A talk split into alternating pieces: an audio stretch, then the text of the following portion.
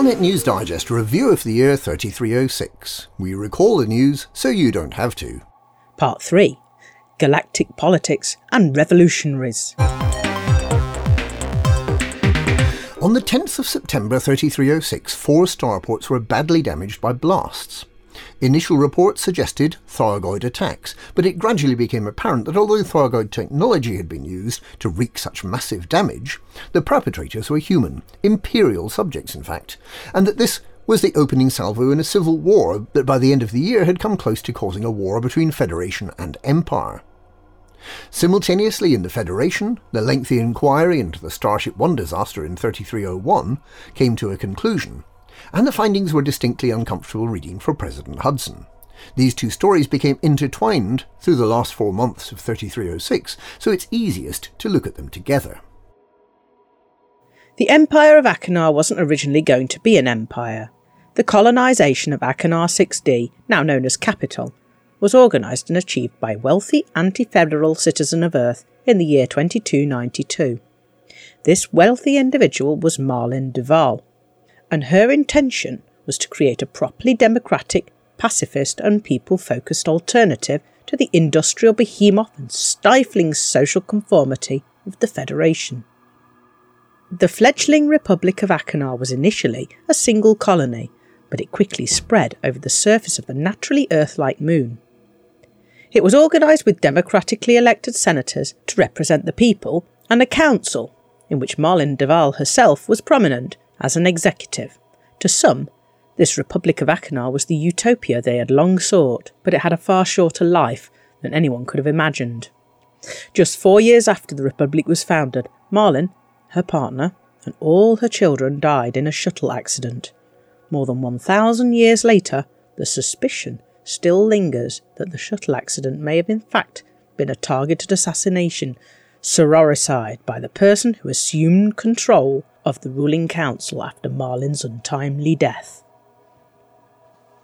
Brother Henson Duval, who took over from Marlin, used the anti Federation sentiment of the colony to disband the council and replaced it with authoritarian governance. Little by little, the democratic processes were replaced with autocratic ones, ostensibly as a means of handling the perceived threat from the Federation. It is widely accepted outside the Empire that Henson also arranged the genocide of the intelligent native species of Achenar 6D, the so called mudlarks, that Marlin had tried to protect. It was this genocide that gave the Federation a pretext to attempt to subdue the colonists of Achenar, something Henson used to his advantage in taking sole control of government. Twenty four years later, Henson had himself declared Emperor Henson, the first Emperor of the Empire of Achenar. That same year, 2320, the planet was renamed Capital, and the age of expansion of the Empire began. But the citizens of the Empire, especially those of the outlying systems, have a long memory. Many of them still look back to the short lived Republic 1,000 years in the past as a better way to organise. They believe there should be no taxation without representation, that each citizen should be valued by what they can contribute rather than by accident of birth. They believe the Republic was stolen from their ancestors by the Duval dynasty all those years ago, and they want it back. These people are known as Marlinists, after Marlin Duval, the founder of the Republic. Like Marlin, they are pacifists, and their campaigns for social and political reform went largely unnoticed. It was a splinter group, the distinctly non pacifist Neo Marlinist Liberation Army, that finally brought Marlinism into the spotlight in 3306. Having tricked engineer Liz Ryder into creating a delivery mechanism, this group of terrorists is believed to have established two separate bomb making factories. They detonated bombs using Thargoid enzymes to cause maximum damage in four stations, including one in Princess Aisling Duval's Cemiess system. Two days later, they assassinated Princess Aisling's father, Prince Harold Duval, who many feel ought to have become emperor when Hengist died in 3301. It was this assassination that appears finally to have brought the warring branches of the Duval dynasty together behind the emperor, with Aisling and even would-be usurper Hadrian brought back into the fold following an attempt on his life. and in the face of an external existential threat to the family as a whole. The NMLA continued to attack council buildings and to assassinate minor members of the Duval clan through subsequent months, leading to a rapid, sustained, and brutal response from the Empire. The Imperial Internal Security Service attempted to arrest Liz Ryder for her part in the construction of the bombs, although they eventually accepted that she had been an innocent dupe. Senator Patreus next ordered the IISS to impose martial law in Aguada, to detain and interrogate all known Marlinists and thus to identify the terrorists among them. In the face of this oppression, on the 16th of October they began a mass exodus of Marlinists and Marlinist sympathisers from at least eight systems 234G Carinae, Balthasine, Beatis, CD 393269, Chana, HIP 39470, Mazuenses, and Nahuatl. The vast majority of this first wave of refugees fled to federal systems, and President Hudson might easily have sent them all straight back to meet their fate, had he not been at that moment in the middle of a political and criminal meltdown. The report on the attempted assassination of President Jasmina Halsey in 3301, the event that led to Zachary Hudson's rise to federal president, found that there was strong evidence suggesting that the hyperdrive of Starship 1 had been sabotaged. Federal Navy Chief Technician Rory Webster was implicated and arrested, charged with mass murder and attempted treason. On the 9th of October 3306, just days before the flotilla of Marlinist refugees set sail for the Empire, Webster confessed to the sabotage but explained that he'd been acting on the direct orders of Fleet Admiral Lucas Vincent. The same Admiral Vincent who had destabilised President Halsey by bombing the Onion Head fields of Kappa against her wishes. The same Admiral Vincent who is a close personal friend of President Hudson. All this coincidence gave Shadow President Felicia Winters all the ammunition she needed to destabilise Hudson.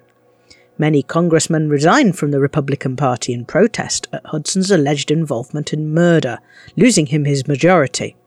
And so, it was Shadow President Winters who was able to decide what would happen to the Marlinist refugees, and she chose to let them stay.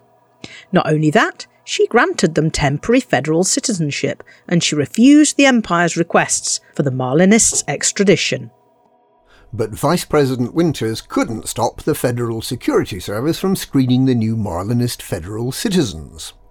Out of the hundreds of thousands of refugees, just nine suspected NMLA terrorists were identified and arrested.